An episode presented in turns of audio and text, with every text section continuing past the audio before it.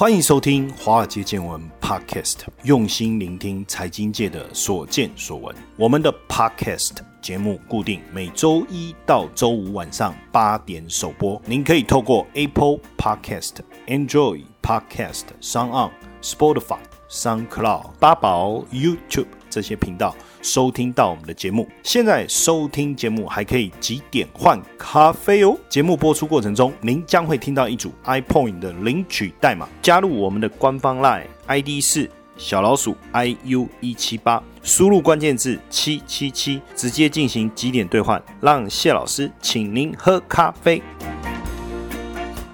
好，大家好，今天一开始我想跟大家讨论什么呢？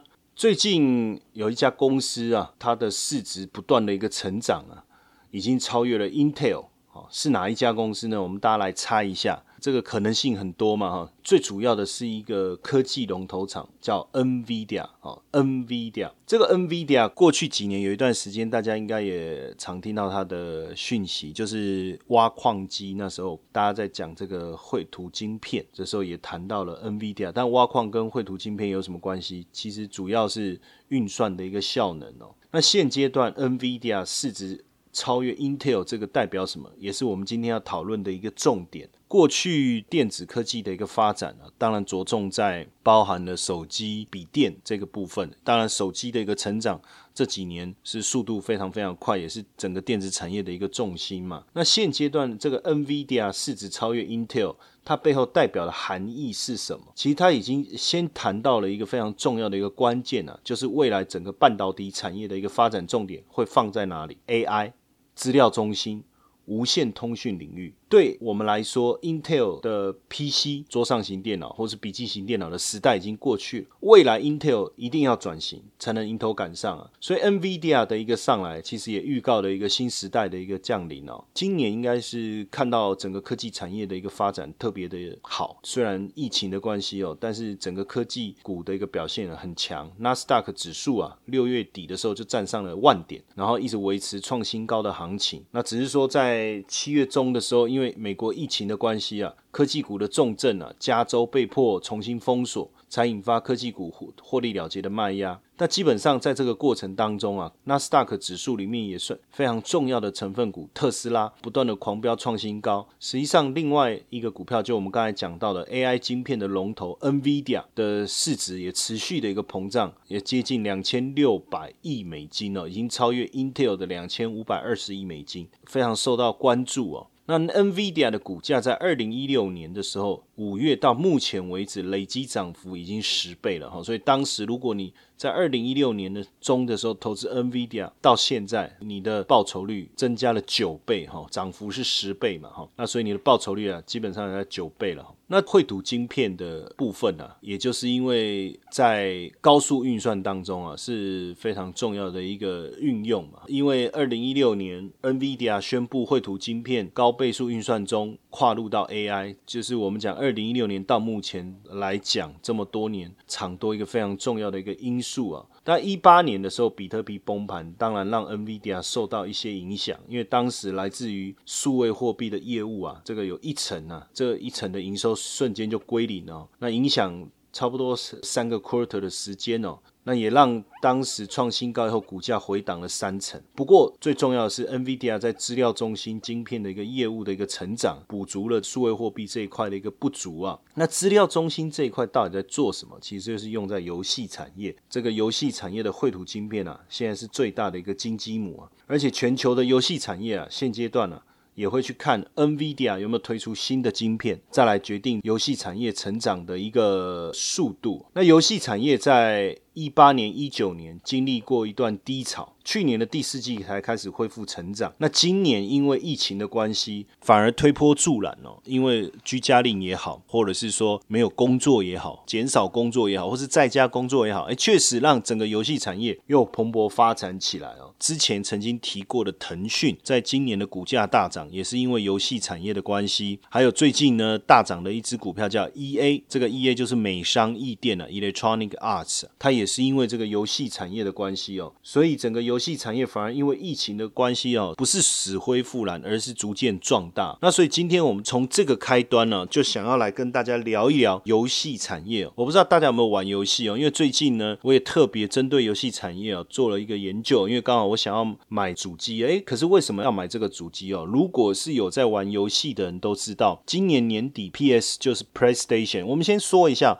游戏产业三大主机嘛，一直以来屹立不摇的就是。Sony 的 PlayStation 哦，从一二到三四到今年圣诞节要推出 PS Five，还有一个就是任天堂这个红白机。我小时候的时候也也就玩这个任天堂的红白机，我不知道大家有没有印象？那个玛丽兄弟还有坦克大战，那时候为了玩这个游戏，有时候半夜还要偷偷爬起来，趁父母睡觉的时候啊，偷偷起来玩电动啊。那时候真的是疯狂的年代，红白机啊。到现在任天堂的 Switch，这是两大品牌，还有一大品牌是后来进入了战场，微软的 Xbox。这是三大游戏主机市场。那除了游戏主机市场之外，还有什么？就是手游。啊，那它的游戏呢，相对来说过去是比较简单，到现在其实手机的游戏哦也相对复杂，也有所谓角色扮演、策略攻略、涉及的部分哦都有了。那另外一块当然是 PC 的游戏哈，PC 游戏这一块现在整体产业来讲似乎慢慢在萎缩。同样是 PC 的部分，还是维持它稳固的脚步的是什么？就是电竞游戏。所以基本上游戏产业大概分成这几块哦。那我们先来关注一下 PS 的部分。其实我刚才有提到，这一次因为我要买买这。这个游戏机，但很多人就说：“哎，你现在买游戏机，可是年底不是要出 PS Five 吗？连 Xbox 也要出新机，任天堂是已经出新机 Switch 哦。好，那已经出了新机，为什么不买 Switch？动物森友会。”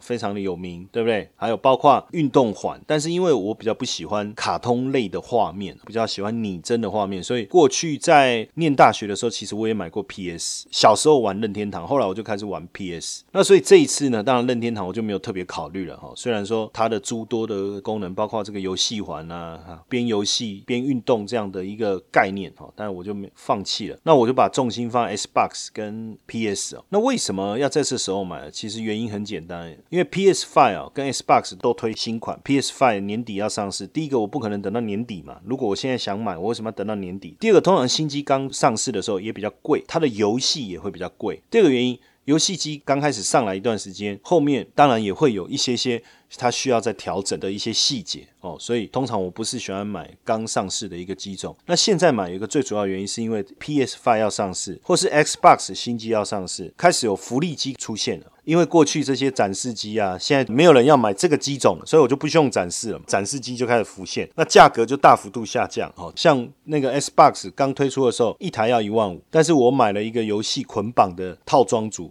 福利机哦，Xbox One 哦，有分 Xbox S 跟 Xbox One，One 是比较高阶机种，有配一个光碟机，那时候刚出来的时候大概要卖一万五左右，那结果我买福利机加一个游戏。降到多少钱？九千块钱，所以你就会发现，哎，便宜很多。那当然，这是第一个我自己买游游戏机的一个分享哦。第二个我要分享的是说，游戏机当然是一个重点，还有另外一个重点是什么？是游戏。你会发现哦，买一个游戏哦不少钱。以 S Bus 来讲好了，一般来说，旧的游戏大概在六百。到一千块左右，新的游戏可能要到一千五的，甚至两千块钱。你会发现，游戏买买就已经超过游戏机的价格了哈。这是第一个游戏产业有趣的地方哈。第二个是什么哈？其实像现在微软啊，你会觉得说它卖机子哦，真的能赚钱吗？怎么卖机子呃也卖不过手机啊。但是我们忽略一件事哦，游戏的玩家哦，他的忠诚度是很高的。就好比说，我买了 Xbox，我就不会去玩 PS；我玩了 PS，我就不会玩 Xbox。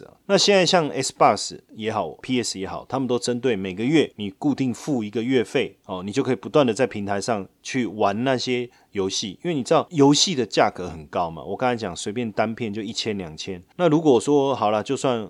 呃，我买了十个游戏，花了一万块，又有新的游戏推出，我想要玩一玩怎么办？而且大部分的游戏，我们也不是从头一路玩到整个游戏结束，玩前三分之一、前十分之一、前五分之一，你大概一直重复在那个环节里面。那这个时候再买新游戏的动力就下降了。但是如果你愿意付每个月三十块钱、五十块钱，各位不要小看了，他就付个三十块、五十块，很便宜，对不对？你会想要没多少钱就付了。但是庞大的玩家，如果有一千万人愿意付这个钱。哎，那每个月就是三亿的一个收入，那你为什么要付这个钱？因为有新的游戏，你就可以试玩一个月看看。如果你有喜欢，你又可以用比较低的价格买进哦。这个也是游戏产业在经营一个非常有趣的方式哦。但说到这个地方哦，这一次 PS Five 啊会更受到大家的关注哦，所以我们特别来看一下哈，PS Five 这个下一代的主机啊，前一阵子就做了直播发表会哈，主机的一个造型设计啊做了揭露啊，那也针对一些玩家做了一些问卷调查。过去来讲，对 PS Four 是很满意哦，所以透过这些人再来去了解他们对 PS Five 的一些看法哦。这次参与者当然，其实大部分玩游戏还是男生比较多了哈，比例非常高，快九十五趴哦。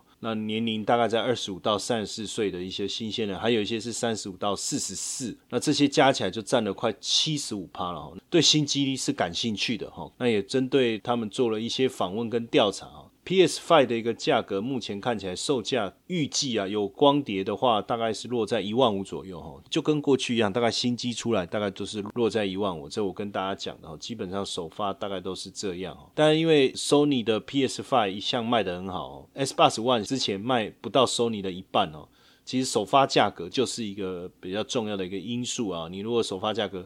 太贵，可能大家也会却步哦。那一万五是目前大家比较能够接受的一个状态哈。那就这一次的一个 PS Five 来讲，一个最大的重点其实还是在散热的一个设计上面哈，变得更有未来感。但我们也在想，PS Five 能不能复制 PS Four 的一个成功哦？因为它公布了外观的一个设计，比过去稍微大一点点哦。这个大的原因是因为设计在散热的一个部分哦。以过去来讲，PS Four 是相当的成功哦，七年的时间卖了十一点。一亿台啊，但是 S Bus 其实卖不到一半啊，所以你就知道 PS 的销量啊，其实非常的好哦。但是从游戏的一个发展过程当中啊，就算说过去的五六年能够一直维持优势哦。一旦后来你在行销上，或是游戏的设计上，或是在产品的设计上失误的话，哦，可能会出现问题。所以这一次 Sony 为了维持它过去 PS4 的地位，这次 PS5 的设计啊，变化其实相当大哦，非常具这个未来感，不再是很死板的全黑哦，暗色系或者是四四方方的设计的，我觉得是相当大胆，而且有一个未来性。当然，一些详细的产品参数还没有公布哦。不过这一次的 PS5 的一个推出啊，包括 Xbox 哦，都是年底要推出哦，所以现在应该要开始拉货。你你讲预购也好，或是你你去注意它的一个发售也好，那都是年底的事情。所以现在厂商要开始拉货，等于是说它有两个带动嘛。第一个带动当然像我这样的人，我我知道有新机要发表，我去买旧机哦，所以旧机的库存会销售的特别的快。还有一个是什么？就是新机为了要开始销售，零组件的部分要开始拉货，所以对于这个 IC 设计啦、散热的部分呢。就有产生很大的一个帮助。当然，第一个对于像整个零组件的规格大幅度提升哦，那当然对于像台积电还是要用到晶片嘛哦，因为新世代的主机 PS Five 用的是 AMD 第三代的一个处理器哦。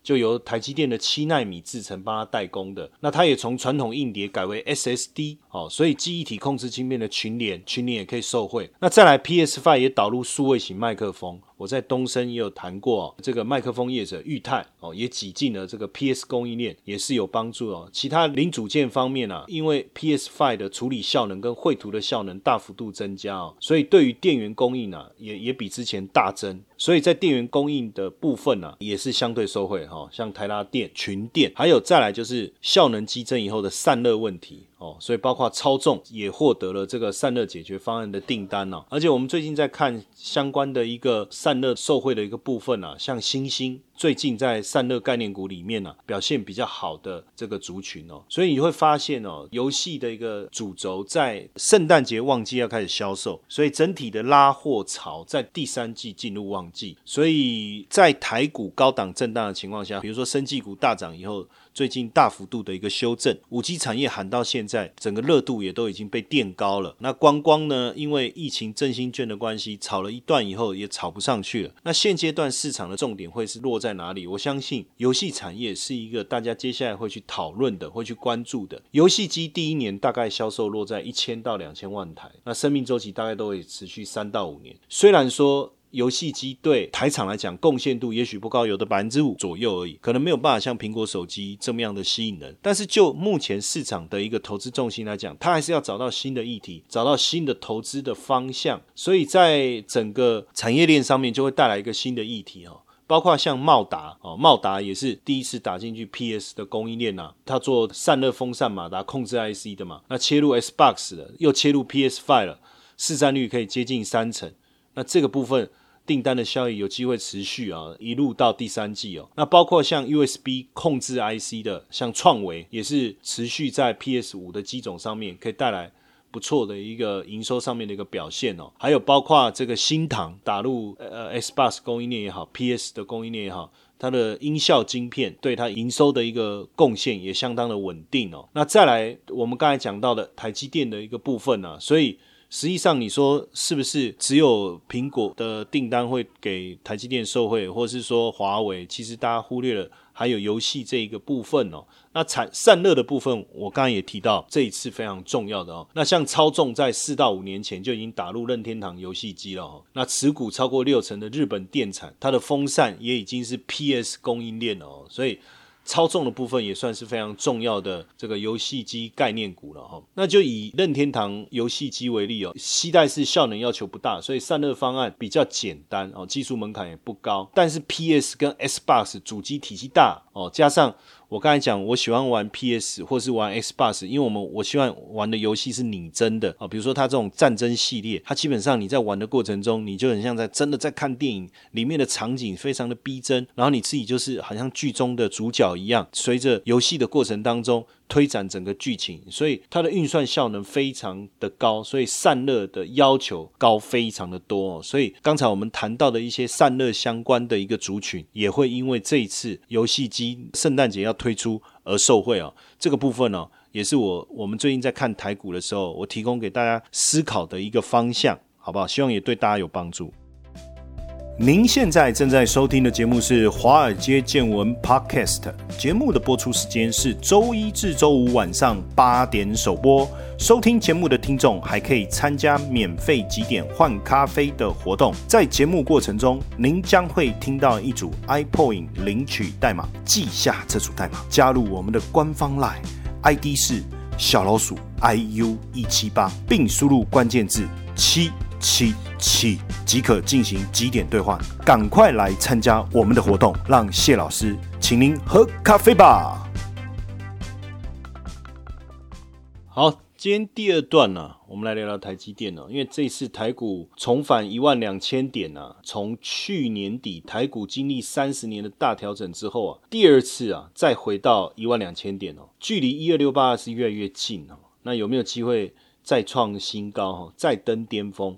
我认为可能性很大啦，因为六八二只是一个历史的关卡，而且说实在很远的，只是听大家一直讲一直讲。我们常讲哦，就是说过去历史的高点会形成一个压力哦，最主要还是因为价格的记忆嘛。因为我在这个地方有很多人曾经套牢，所以你说九八五九跟一二六八二的影响力谁比较大？九八五九离我们比较近啊，所以它对我们的影响比较大。一二六八二那那么久以前的事情，说真的，我我觉得要过并不是困难的事情，而只是说你怎么过，或者是过了以后后续怎么表现。当然，这一波推升台股最大的力量是台积电，不止对台股了，对整个台湾的经济的一个影响，对科技产业的影响都带来。不一样的一个变化我们从全球挂牌的一个市值来看哦，台积电的市值已经超过三千两百亿了，在全球的排名已经进入了前十五名，等于是世界第一级的公司。过去我们常常讲，小池塘只能养小鱼，大池塘才能养大鱼，要海才能海金鱼。那为什么台湾可以养出现在这种经济规模这么大的这样的一个公司？从过去来看呢，全球的首富都是在美国，因为美国 GDP 大，然后人口多，经济的一个产值比较高。再来是中国，那中国我们看到首富的一个数量是非常非常的吓人，因为中国市场确实太庞大了。那为什么现在台积电既然可以成为全球前十五大市值的公司？最主要的还是来自于受惠全球的一个产品的一个贡献呢？你说就是因为？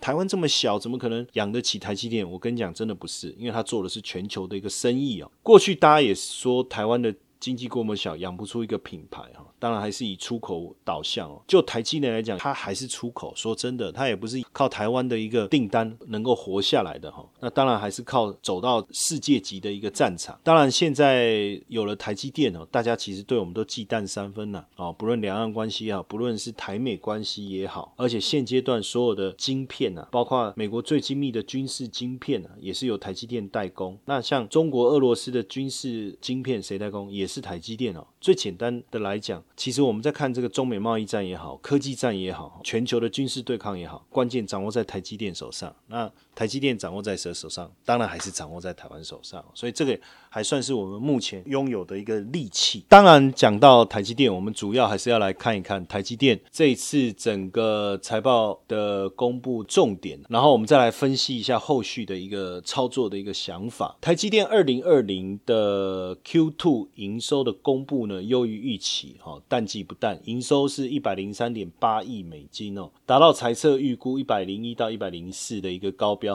年增率二十八点九，毛利率是五十三趴。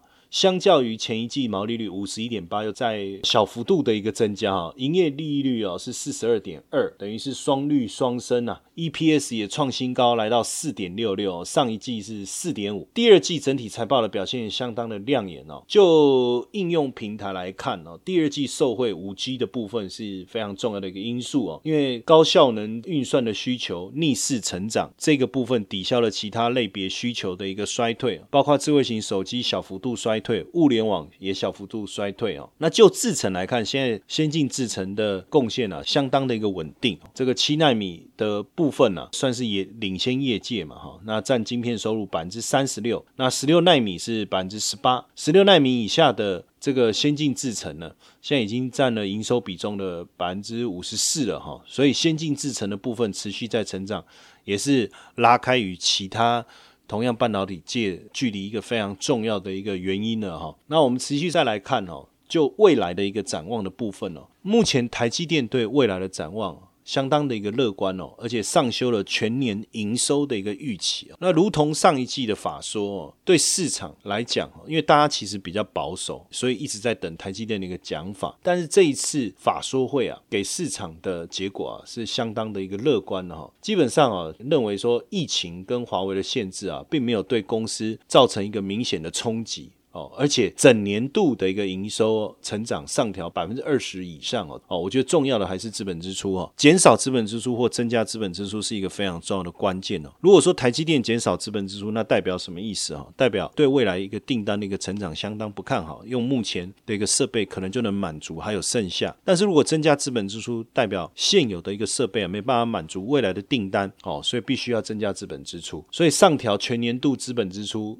到一百六到一百七十亿美金哦，原本是一百五到一百六哦，所以整体来看，下半年的表现还是会优于上半年哦。那整个预期它一个设定哦，是在汇率是二十九点五的假设之下哦，所以未来如果升值或贬值，可能还要稍微做一点点调整哦。那五纳米跟七纳米的先进制程的需求相当的强劲，主要还是五 G 智慧型手机未来苹果即将要推出这个部分的一个帮助。还有物联网的一个技术需求的一个上升哦，那五纳米下半年会开始量产，所以全年营收的一个上调啊，最主要还是在于对于后续整个营运展望的一个部分的想法哦。接下来就是我们今天的彩蛋时间，今天 iPoint 领取代码 A 二七五四，活动详情呢，请到下方的说明栏观看。那整个二零二零年来看哦，还是上调全球半导体产业，较去年哦是小幅成长哦。那代工的部分还是维持成长的状态哦，年增率大概在十四到十九趴哦，也而且也上调了五 G 智慧型手机的一个渗透率哦。我觉得五 G 智慧型手机渗透率的一个提高啊，是整体半导体产业成长当中一个非常重要的一个因素哦。所以整体来看哦，台积电是半导体景气的一个风向哦，所以这一次的法说会释放非常乐观的展望。当然，我们整体来讲，市场也是给予高度的一个肯定了哈。当然，就台积电，他看好苹果五 G 的智慧型手机的一个强劲，来弥补掉。华为这个部分的一个缺口嘛，哈，再来也是因为下半年传统电子旺季啊来临以后，对整个电子产业景气的一个热络。那从过去来看，我们一直长期的追踪台积电法说所对景气的一个预期的一个结果，大部分不会出现太大的一个差异性哦。而且确实我们也都会去 follow 台积电在景气方面的一个看法哦，对订单的一个表现。但大家就会会觉得说很奇怪，为什么台积电它的法说释放出来这么好的讯息以后啊，一方面台积电先修正嘛，然后二方面当然也没有看到真正的大涨哈。实际上我觉得。呃，有时候在操作上一个很简单的一个因素，如果说今天法说公布这个好消息之前，整体的股价都没有大幅度的表现，那基本上法说资料公布以后，一定会出现大幅度的一个上扬。这个表现在上次法说会就是一个很明显的一个情形。上次的法说会之前，台积电都没有明显的表现，所以在法说会的好消息出来之后，股价就开始大涨。你会发现这一次的法说会之前，台积电股价其实已经大涨过了。我相信台积电对于下半年的一个看法，或是对明年的看法，这资本支出这些看法，大概不会差法人之间估计差太多。除非说今天公布的结果哦非常的不好，而且非常不乐观，那可能股价会大跌。那你说这个算不算是利多不涨？因为我们在讲股票的一个上涨，利多不涨，利多上涨哦，利空不跌，利空下跌。那算不算是呢？但我我我这里我要特别提醒大家哦，注意一个关键哦，关键就是在增加资本支出这个部分。资本支出的增加就是为了未来而铺路。所以虽然现在股价大涨，因为外资。在六月期间呢，就持续的一个买进，把台积电股价从三百块附近一直推升到三百七十块，那这里推升了超过二十趴了哈。所以你说好消息出来以后，稍微做一点调节，我觉得也是非常非常合理的。但是我们必须注意几件事情哈。第一件事情就是过去没有外资去喊台积电目标价五百块这件事情，但是我们最近看到有已经有外资喊这个台积电的目标价五百块了。而且我觉得更有趣的事情是，我在看目标价的这个设定的部分。以这个瑞士信贷来讲好了，在七月十四号的时候，瑞士信贷给的目标价是三百四十块。七月十七号，他又公布了一次目标价的一个预估是三百四十块。但是到了七月二十号的时候，瑞士信贷又公布了目标价，已经调高到三百六十五块了。那现在我看到已经有法人把目标价推高到四百三十块，甚至我看到七月十七号国泰期货。哦，所公布的报告，它的目标价已经来到了四百七十五块哦，甚至有外资是喊到了五百块。那当然，你说这个有没有道理？实际上，如果我们从这一次获利的四点六六来算，啊，我们就讲四点五好了。四点五，我们把它乘以四是多少？十八块钱。那按照目前台积电维持百分之三十五的一个成长的一个速度来看的话，今年获整体获利有没有可能达到？二十三块或二十四块，如果有我给他二十倍到二十二倍的本益比的话，那算出来的目目标价不就是刚才我们所念的国泰给的四百七十五，以及外资里昂所给的这个五百，就出现这样的一个 range 哈。整体来看，当然以台积电目前的一个价格来思考，到五百块还是有一大段的一个距离。但是你说它有可能一路猛攻吗？毕竟台积电现在占台股的市值已经超过百分之二十，所以要持续的猛攻，还需要有不断的买。盘那就外资来讲，已经买过一轮了，再来的买盘要靠什么？两个部分嘛，散户，散户买得动吗？只有一种情况，就是 ETF。所以如果大家大量的在买进 ETF，这些 ETF 要在大量的持有台积电。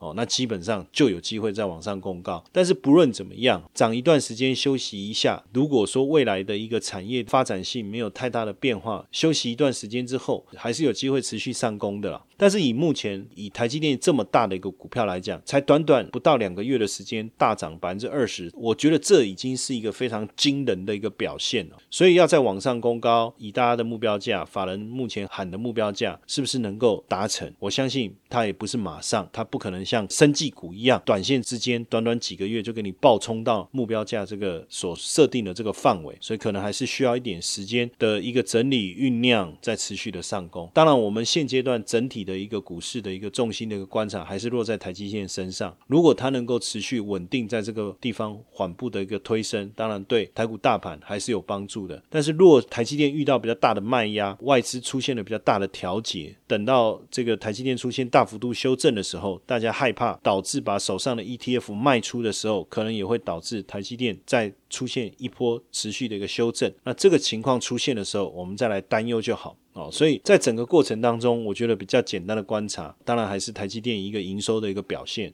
以现阶段来看，台积电所释放出来今年下半年利多的一个诱因哦，我认为不意外。那他愿意增加资本支出的情况下，当然能够推动了这一波的一个多头再走一段时间哦。那我们第一段。也有跟大家讲到这个游戏机产业的一个发展，那这个发展对台积电来讲也是一笔贡献，所以在这样的一个情况下，你会发现环环相扣了哈，环环相扣。那当然，如果台积电能够持续的一个上攻，对台股还是很有帮助，至少这个盘互助，也能够帮助我们未来在台股的操作上找到更多有利的产业趋势嘛哈。那如果你对台积电有兴趣，你又不知道怎么买台积电，当然很多人会去思考买零零五零，哈，这个也是一个很好的一个方向，哈。那如果你对 ETF 有兴趣，然后但是不知道怎么着手，其实非常啊欢迎各位啊，我们在这个星期日下午，还有下个星期二的一个晚上，在福华文教会馆接受华冈文教基金会的邀请，谢老师第一次在疫情过后首次跟大家公开场合见面，哦，来去讨论这个 ETF 的一个操作。那现在 ETF 是非常的热门，但是大家要记得一件事：ETF 不是买了就赚钱，不是买了放着就赚钱哈。别忘了，这股多头严格讲起来，从二零零六年一路上涨，一八年震荡，一九年震荡，二零年疫情打不死以后再上来，那真的还能继续走吗？能走多远？ETF 要怎么操作？如果大家对这个议题有兴趣的话，也可以上我们的脸书哦，丰源财经的脸书做查询，或是直接在我们的 Line It 这个小老鼠 iu 一七八，你在上面询问我们的小编讲座报名的一个连接方式，好不好？那也希望有机会在富豪文教会馆这个星期日的下午或者下星期二晚上跟大家见面。谢谢大家今天晚上的收听，祝大家愉快。